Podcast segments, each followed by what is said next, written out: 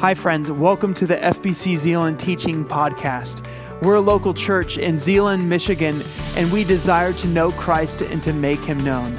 We invite you into this same journey with us now as we open the scriptures and as we ask God to teach us and to reveal himself to us in his word. Thanks for stopping by. 1 John chapter 1. Would you stand with me, please, for the reading of the scripture this morning? We're going to begin in verse 5 and we're going to go through chapter 2 of verse 2. This is the message that we have heard from him and declare to you God is light, and there is absolutely no darkness in him. If we say we have fellowship with him and yet we walk in darkness, we are lying and not practicing the truth. If we walk in the light as he himself is in the light, we have fellowship with one another and the blood of Jesus, his son, cleanses us from all sin. If we say we have no sin, we're deceiving ourselves and the truth is not in us. But if we confess our sins, he is faithful and righteous to forgive our sins and to cleanse us from all unrighteousness. If we say we have not sinned, we make him a liar and his word is not in us. My little children, I'm writing these things to you so that you may not sin. But if anyone does sin, we have an advocate with the Father, Jesus Christ, the righteous one. He himself is the atoning sacrifice for our sins, and not only for ours, but also for those of the whole world. These are the very words of God. Let's pray. Father, we we stand in honor of your word, which is really to stand in honor of the one who, be, who was the word, who is the word, and became flesh and made his dwelling among us. And God, I pray that as we talk about these words today, that these words would bring life to our lives. I pray, God, that you would give us eyes to see and ears to hear and hearts to set upon the truth contained here so that we might learn in order to live for your glory. We bless you and we pray this in the name of Jesus, our Messiah. And together, everyone said, Amen. Please be seated. So, John begins um, this next section with some pretty strong words. If you want to think about how to structure what we just read together, you can think of it this way.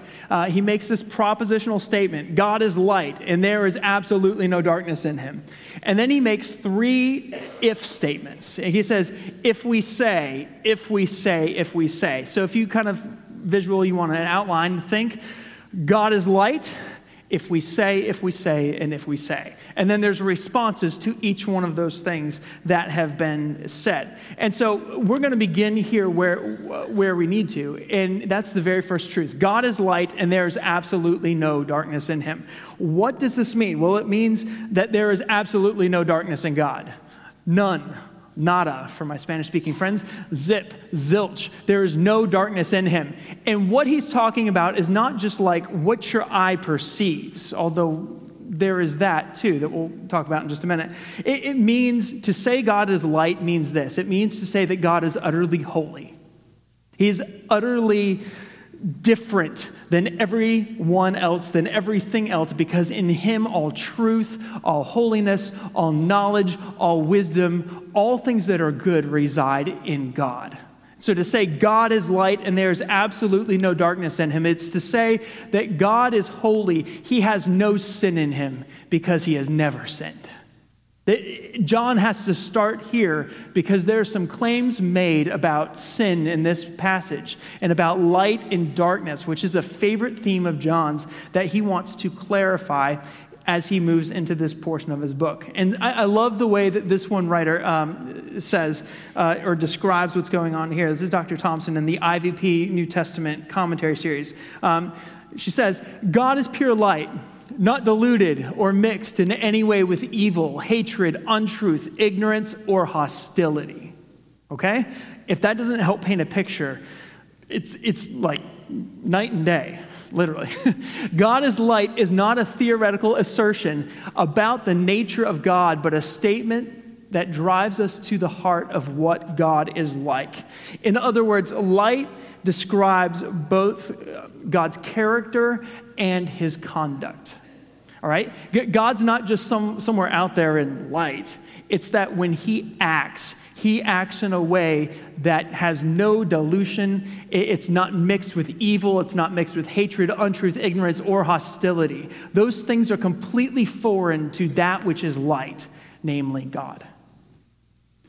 So, character and conduct. And the image of light is used throughout the Bible. Um, some of these passages might be familiar to you. For example, we find um, God appearing to Moses in a bush that's burning but does not burn up. Light. We, we find God leading the people of Israel with a pillar of fire by night. Light. The psalmist says, The Lord is my light and my salvation my light and my salvation. The prophet Isaiah says, The people walking in darkness have seen a great light. John says in his gospel, we read this two weeks ago, in him was life, and that life was the light of men. The light shines in the darkness, but the darkness cannot understand it or cannot overcome it. Light is frequently used in the Bible to describe God's character and to describe how that character is lived out in action. He, he's not, he's pure light. He's not diluted, mixed in any way with evil, hatred, untruth, ignorance, or hostility. Um, in John 8, probably one of the most poignant um, phrases that is used in the Bible of light is when Jesus is speaking to the people and he's speaking from the temple, and it's the Festival of Tabernacles, which is a, a festival that happens really about this time of year. It's about to happen in the next few days. And um, and one of the things with tabernacles is, is it as the days get shorter and the darkness gets longer, it, it's, a, it's a harvest celebration. It's a, uh, a celebration of the ending of the dry season and the coming of the rain season. And um, it's also a celebration of the coming winter darkness. And, and it's in this moment where Jesus says, I am the light of the world in John 8.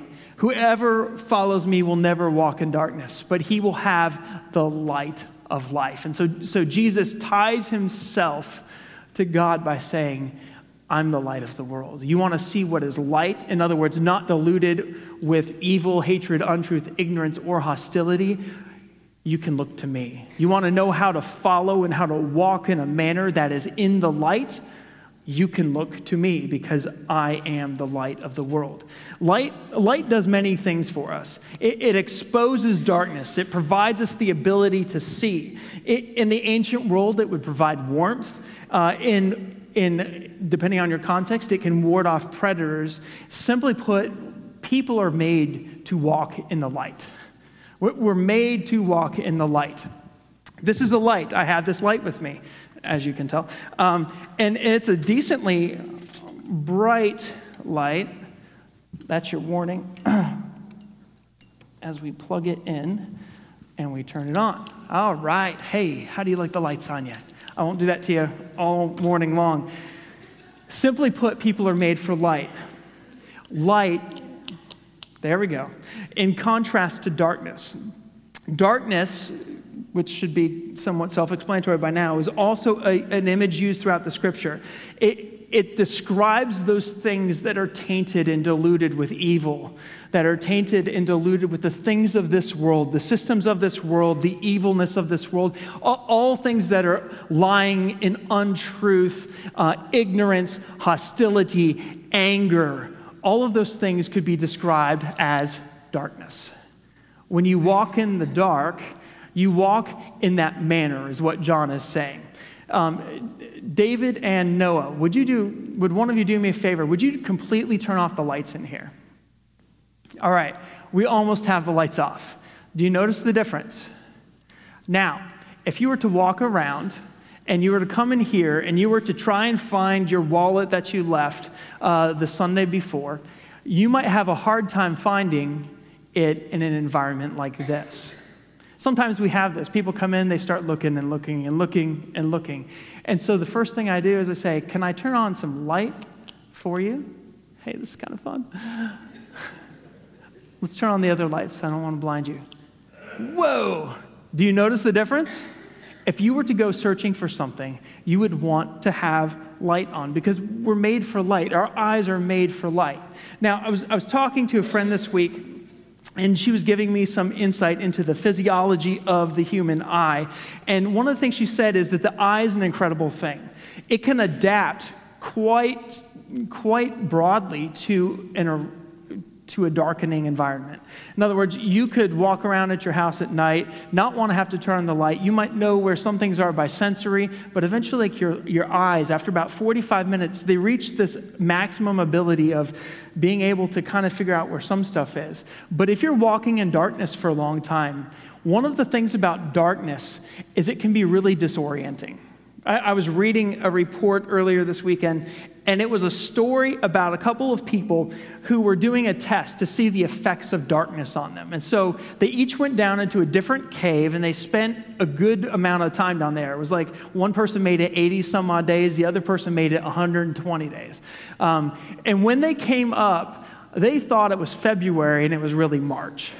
They, they, one of them made a pet mice a, a, friend, you know, because it's like down there, there's no one, there's nothing, because darkness is very isolating. It's, it's very, um, it, it's something that can close in on you really quickly. We are people made for light. It's kind of like um, when, when, um, when you have young kids, one of the things you quickly find on your floor are small toys. And um, one of the times in which it is not opportune to find small toys is in the middle of the night when you don't know they're there. How many of you have ever stepped on a Lego in the middle of the night? Yes. Oh my goodness, it hurts. and it doesn't have to be big, it just has to be there. And you step down and you're in a lot of pain. If you'd had light on, you would have known where it was and known to walk a different way. God is light. There is absolutely no darkness in him. What this means, in part, is that when we are called to live a certain way, we are called to walk in the light of Christ. We're called to walk in the light of Christ. But very quickly, we decide sometimes that darkness is preferable. We, we, we walk in ways that are anti God, and we say, oh, but I really just want to do this. But what we don't realize is lurking behind that shadow is trouble. And even that shadow itself is something that has separated us from separated us in fellowship from God. When I was a, um, I'll tell that story in a minute. Um, so, talking about fellowship for just for just a moment, look at with me at verses um, six and seven. Here's our first if we say clause. If we say we have fellowship with him, yet we walk in darkness, we are lying and not practicing the truth. Okay? Um, notice what John is primarily concerned about is not just their beliefs, but their walk. Their walk is their manner of living. It has to do with how you walk through your day, how you live through your day, and, and how you respond to the situations that face you. He, he says, um, he says, if you walk in darkness and you say that you're, you're experiencing fellowship with God, you're lying and you're not practicing the truth. For, for, for John, he's basically saying it's really difficult to have fellowship with God while living a life that pursues darkness or sin because God is light. There's no darkness in him. And so it's a natural repellent. It's, it's a black and a white. Um, for John, either you pursue the light, which I would define as righteous living in the power of the Holy Spirit, or you pursue darkness, unholy living that satisfies your flesh. And John says to walk in darkness while claiming that it is light is to lie. he, he does not hold a punch, it, it is to lie. Now, um, when I was a kid, one of the things um, that I had responsibility for was mowing the lawn. Okay? Um, my, my parents had a decently good tractor. It's about the size of the piano over here. And behind it was a six foot mowing deck. It's an Oliver tractor, for those of you who, who care about that kind of stuff. They're the best, in my opinion. Uh, we won't go down that whole rabbit hole right now. But um, so I'm mowing the lawn. My, my parents have four or five acres of grass, and there's a section of lawn that I was mowing that day. And it's the hill back behind the house. And once you start going down this hill, your tractor's big enough, you're moving fast enough that you're going no matter what. There's no stopping on the hill. So I, I, I'm, I'm getting ready to go down this hill. And one of the things I was doing is I was listening to a, a compact disc CD player. Okay, I don't know why I did that because we didn't carry them like that back then. Um, for those of you who don't know what a compact disc CD player, it plays like a music CD, and you have headphones. And for those of you who still have no idea what I'm talking about, young people, think of a really ancient iPod. Okay, take your iPod and make it bigger and make it less battery uh, friendly, and and and every time you hit a bump, it causes the song to skip. You know, th- these were great things back in the day. But it was the only one we had. Other than that, you wanted to listen to music, you were in the house or in the car. So I'm going along, mowing the lawn, listening to the ancient iPod, and I'm going down this hill, and all of a sudden, this ancient iPod is nowhere to be found. All right? It had fallen. I have no idea how it happened, but it fell, and it fell behind me. which you remember I'm mowing, and this is a big tractor. The wheels are this high, the mower deck is this big. And next thing I know, anybody know what I heard? Exactly. I ran over the CD player with the mower. Needless to say, it did not survive at all. at all. So, me being the bright 12 year old that I was, I was like, oh, I don't want to face dad with this one oh, I'm going to be in trouble with this one. So I did, of course, one of the worst things you could possibly do. I took this mangled CD player, ancient iPod, working on translation here, um, and headphones that were all messed up. And I went and I hid it behind the uh, bookshelf in the house. the bookshelf in the house is where I decided to hide this thing uh, because I didn't want to face the music. Now, I don't remember if I wasn't allowed to have it out there or if I just felt bad because I destroyed the only portable Discman in the house. Um, but I didn't want to share that, so I hid it. And a couple weeks later, you know, my, my parents didn't really ask because they didn't use it every day. But one day I was asked, hey, do you know where this CD player is? And I was like, nope, I have no idea. you know, and, and I bold faced lied to my parents' face. Bold faced lie. That's what that means. I was walking in darkness. I was walking in darkness. Um, unbeknownst to my parents, they had no idea that I was culpable for it at that time. Um, unbeknownst to them, I walked in darkness. I lied, saying that I had no responsibility when I was not practicing the truth. If we say we have fellowship with him and yet we walk in darkness, we are lying and not practicing the truth. Verse 7 If we walk in the light as he himself is in the light, we have fellowship with one another, and the blood of Jesus, his son, cleanses us from all sin. Walking in the light results in two things. The first is fellowship. You could define fellowship as close relationship with God and with fellow believers. But here's the thing about fellowship fellowship is both vertical and it's horizontal, meaning the relationship that you have with God affects your vertical or affects your horizontal relationship with God's people. Likewise, your relationship horizontally with God's people affects your vertical relationship with God. Why does this matter? Well, when we have broken relationships because of sin with each other or with God, we must seek biblical forgiveness and reconciliation for that fellowship to be restored.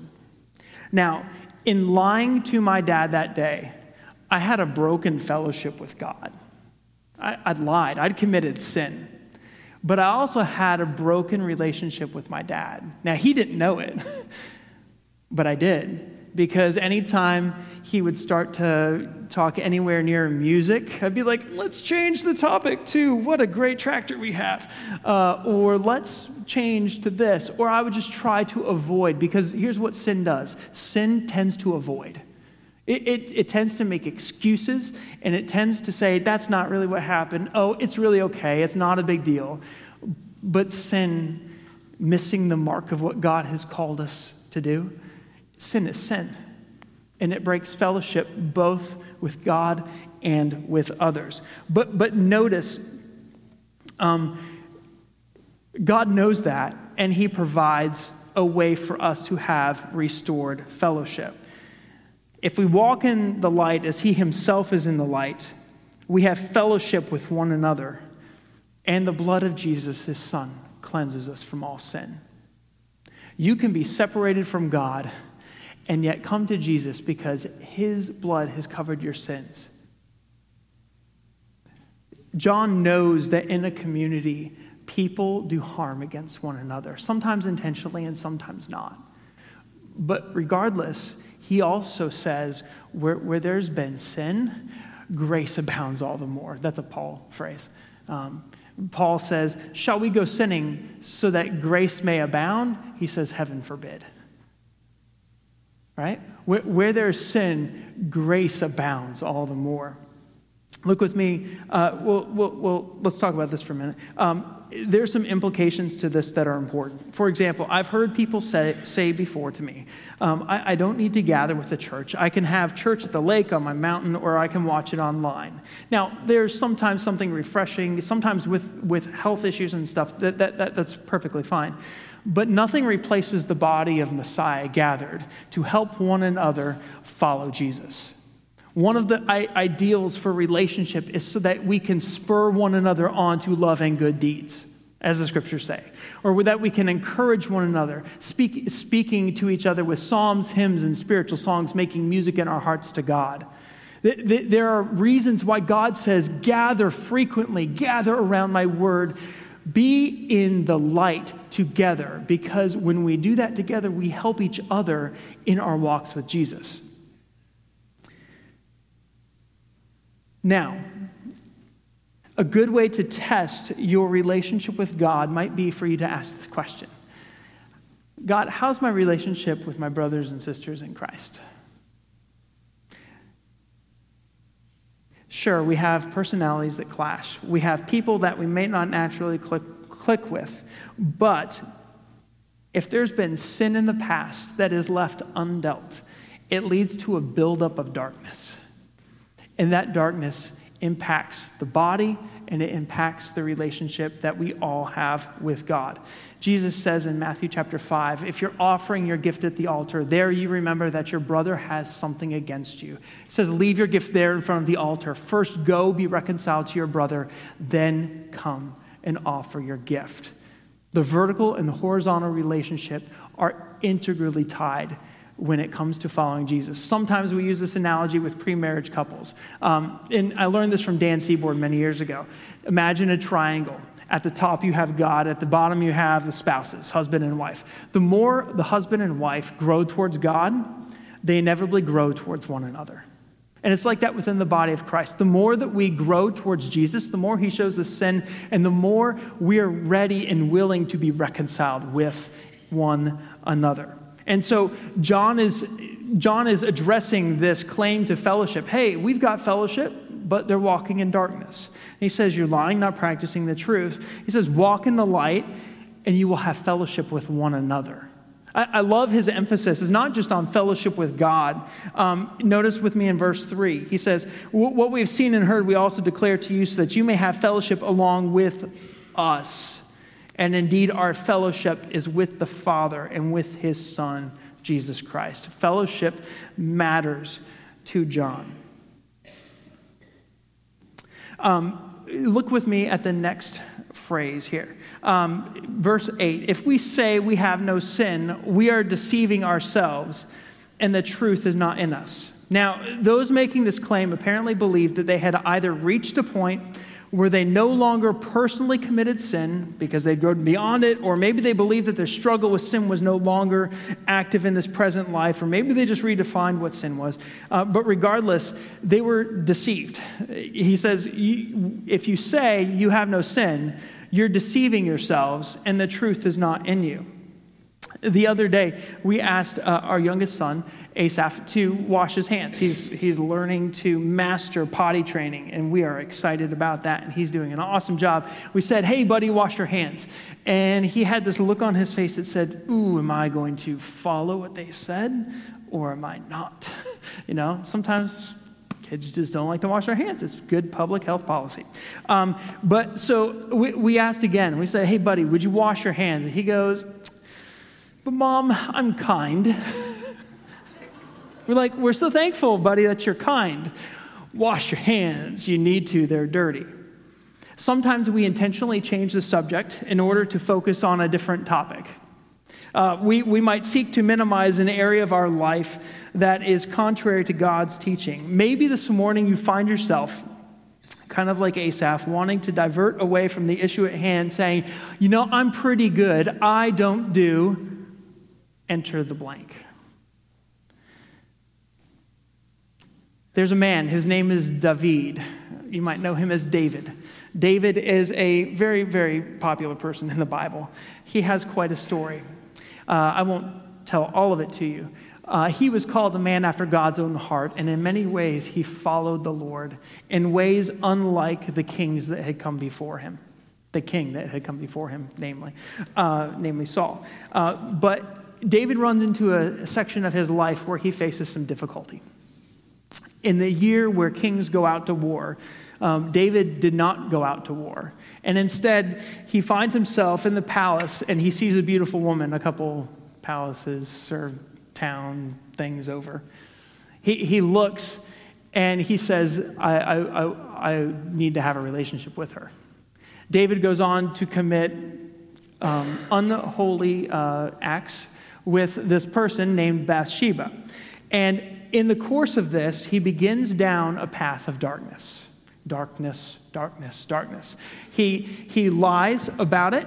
He um, finds a way, after finding out her husband was one of his military, off, uh, one of his uh, military officers, one of his great fighting men, he finds a way to have him kind of killed in the line of duty, um, and he takes her to be his wife. David, the man after God's own heart, had severely broken fellowship with God because of his sin. And he, he was, at least as far as we know at this point, less aware of it. He was perfectly willing to go down this path. These were choices that he had made. One day, there's a man named Nathan who comes to David. Nathan was a prophet in Israel. And he comes to David, and, and he was there to essentially call David to account for his sin. But he doesn't just say, David, you dirty, rotten scoundrel. He says, I want to tell the king a story. There's a story of two men. One's a rich man, one's a poor man. One had many sheep, the other only had one. One day, the, um, the rich man had a guest coming to his home, and he wanted to kill the, the lamb so that his guest could eat, showing really good Middle Eastern hospitality. And, but he didn't want to kill his own lamb. He, he didn't want to make dinner out of what he had. He instead took the one lamb of the poor man. He slaughtered that lamb and he made that lamb his guest's meal. What, what a way to show hospitality, right? David was so incensed that there would be a man in Israel who would do this. He just goes off. And then Nathan says to him these words You are that man. You are that man. Because David sinned by taking Bathsheba, and because he continued down this pattern of sin, he says, David, that's you. You, you think you're going down a way of light, but it's really a way of darkness. It's a, it's a way to satisfy your own cravings, it's a way to satisfy your own desires, but not a way to honor God. Because remember, God is light, and in him there is absolutely no darkness. In Psalm 51, though, we find these words of David.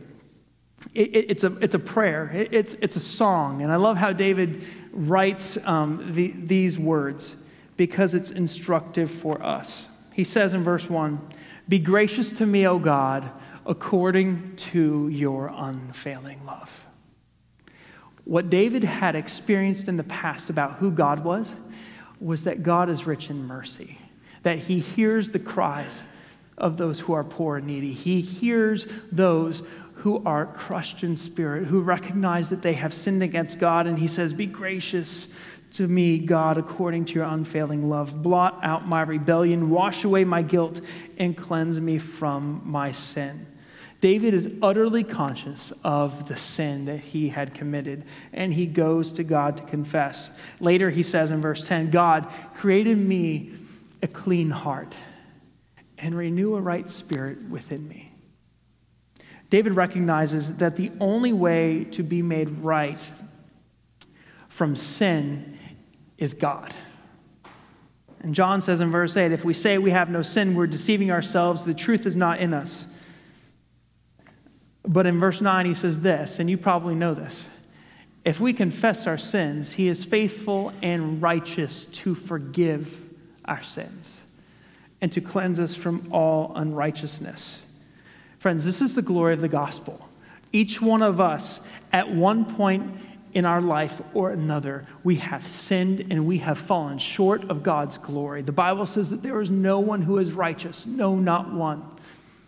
But if you've come to Jesus and you've said, God, here is my sin, you've, you've, you've owned the fact that you ran over an ancient iPod with a tractor. You come to God and you say, God, here's my sin. The promise of Scripture is this He is faithful and He is righteous to forgive us our sins and to cleanse us from all unrighteousness. See, see, God never minimizes sin. The glory of the gospel is that when we confess, we're brought back into relationship, a renewed relationship with God. Um, there's two ways that scholars understand this passage, this popular verse. The, the first way is, of course, the truth of the gospel. When we confess our sins, we come to God, we trust that what Jesus has done through his death and his resurrection is sufficient to pay for our sin. When we come into faith with God, we are, as the scripture says, a new creation. The old is gone, the new has come. But there's another way that scholars understand this, is, and that's in the context of a relationship when, when I sinned against my dad, I didn't cease to be his child, but my relationship with my dad changed. Maybe he didn't realize it, but I certainly did. And until it was made right, that relationship was still, ugh, at least to me it was. And when we confess sin to those whom we have sinned against and to God, we're restoring relationship. Now, it doesn't mean that there may not be a long path to restoration because some sins run deep and the effects of them run deep. Just as David, if you continue to read his story, the effects of his sin with Bathsheba go on and on and on. He, he, he was right with God with his confession, but the effects of sin went deep. I was talking with a friend this week, and we are talking about this passage, which is one of the great things about being in the same part in the text together. And, and I asked him how he would define fellowship, and I absolutely loved what he said. He said this, and I have it on the, the screen for you being known and not keeping things hidden. Being known and not keeping things hidden. To have fellowship with God means that we say, God, here is all of my darkness. I'm coming to the one who is all light. God, show me where there's any more sin in me. Because, God, I, don't, I, I want to be known, and I don't want to keep things hidden. And that's our relationship with God, and that's our relationship with each other, too, as is appropriate. And, and so let's look at the next phrase. Uh, verse 10 says, If we say we have not sinned, we make him a liar, and his word is not in us. Okay? If we say we have not sinned, we make him a liar and his word is not in us. We might be tempted to say, Who says that they have not sinned? But we must remember how John began the discussion. God is light, He is truth, He is moral goodness. There is absolutely no darkness in Him.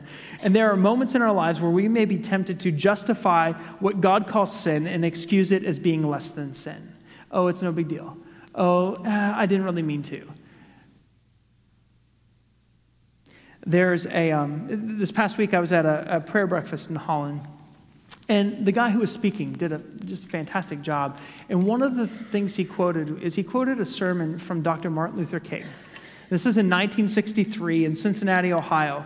But I have this for you because sometimes in our culture we say we haven't sinned. And what Dr. King does for us in a, in a helpful way is he helps us recognize that even however many years ago that was, there's darkness all around us. To, to, to say we haven't sinned is really to say, God, you're a liar. What you call sin is not sin. And, and it becomes a redefining of terms.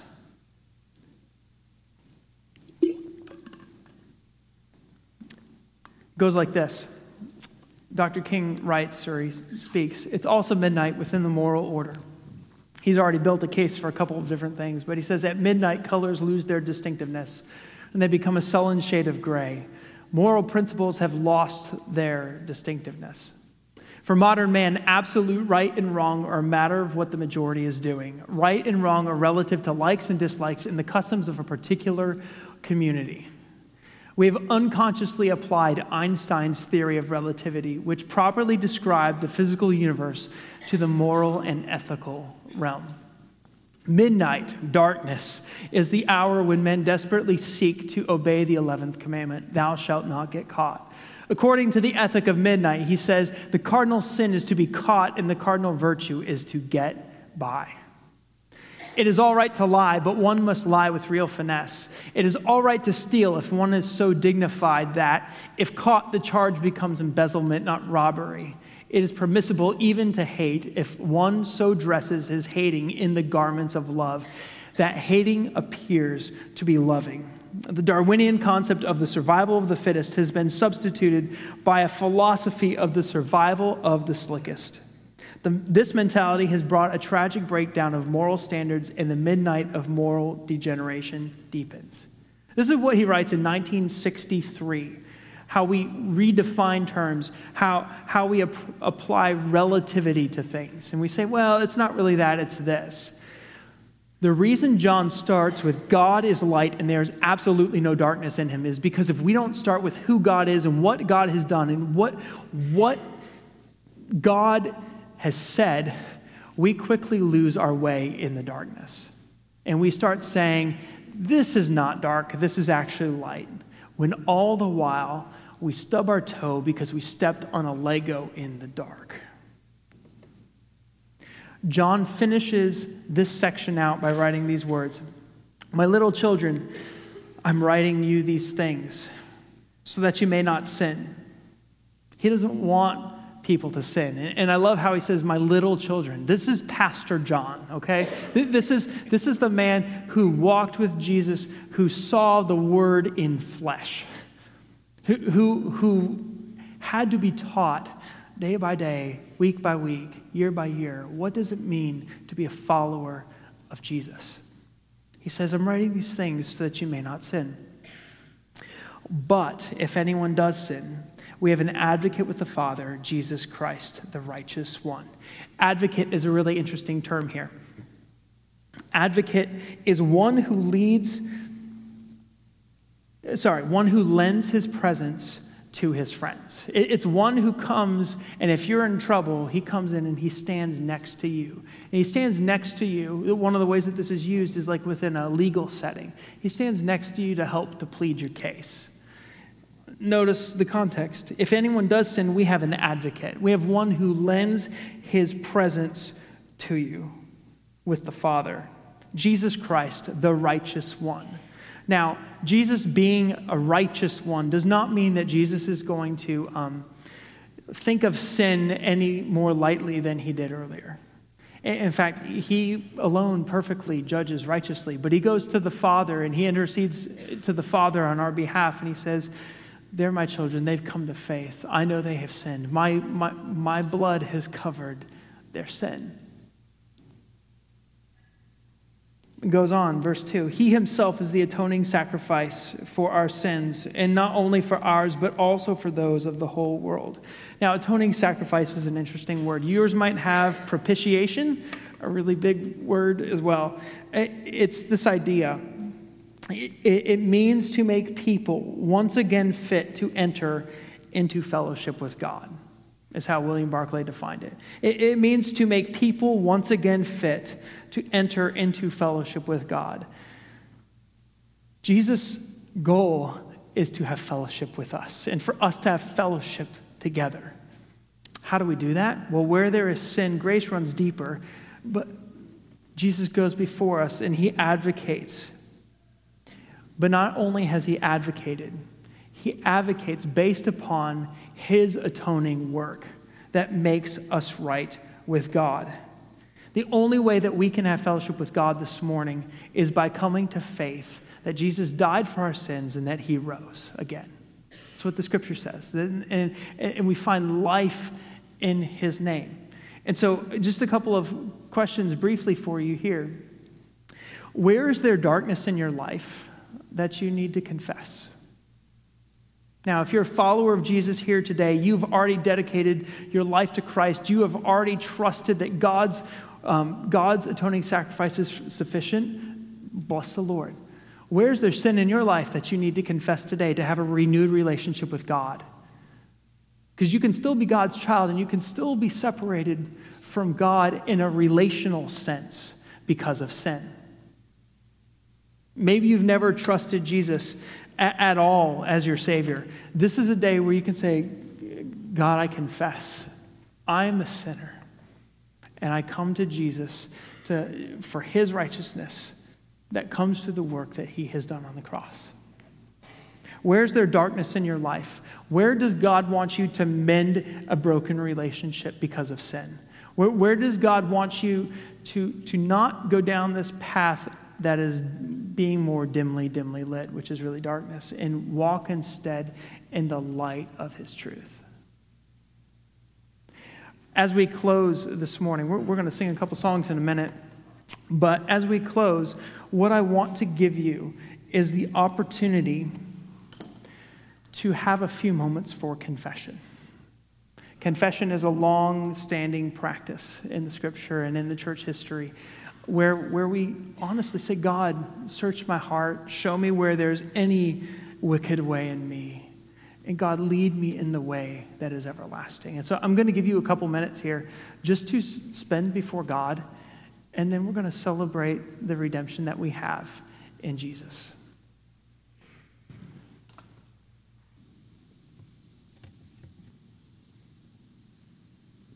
Lord Jesus, thank you for the hope that we have in your sacrifice. Thank you, God, for making us right with you through your death, your burial, and your resurrection. Thank you, God, that by believing we, we have life in your name. And God, we ask for a, a, a deeper fellowship with you, a deeper fellowship with one another, so that we, we can be known and so that we can know.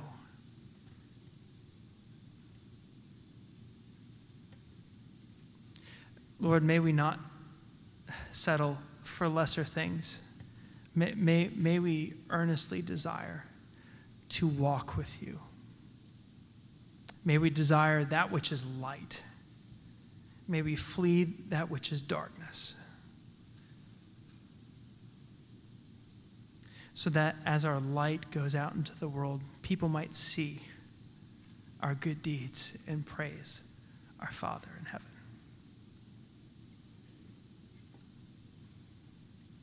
We bless you, O Lord our God, for salvation today, for forgiveness today. God, I'm thankful that no matter our path, there is always forgiveness. No matter what we have done, there's always healing and there's always hope in the name of Jesus. God, there's no sin. There's no sin that your son did not cover in his death. Give us the freedom today in your spirit to walk in a manner worthy of the calling that we have received as your children. We pray in Jesus' name. Amen. Thanks for listening. We hope that what you heard inspires you to take the next step in your faith. If you have questions about this message or would like more information about our church, we invite you to check out fbczeeland.org or call us at 616 772 4377.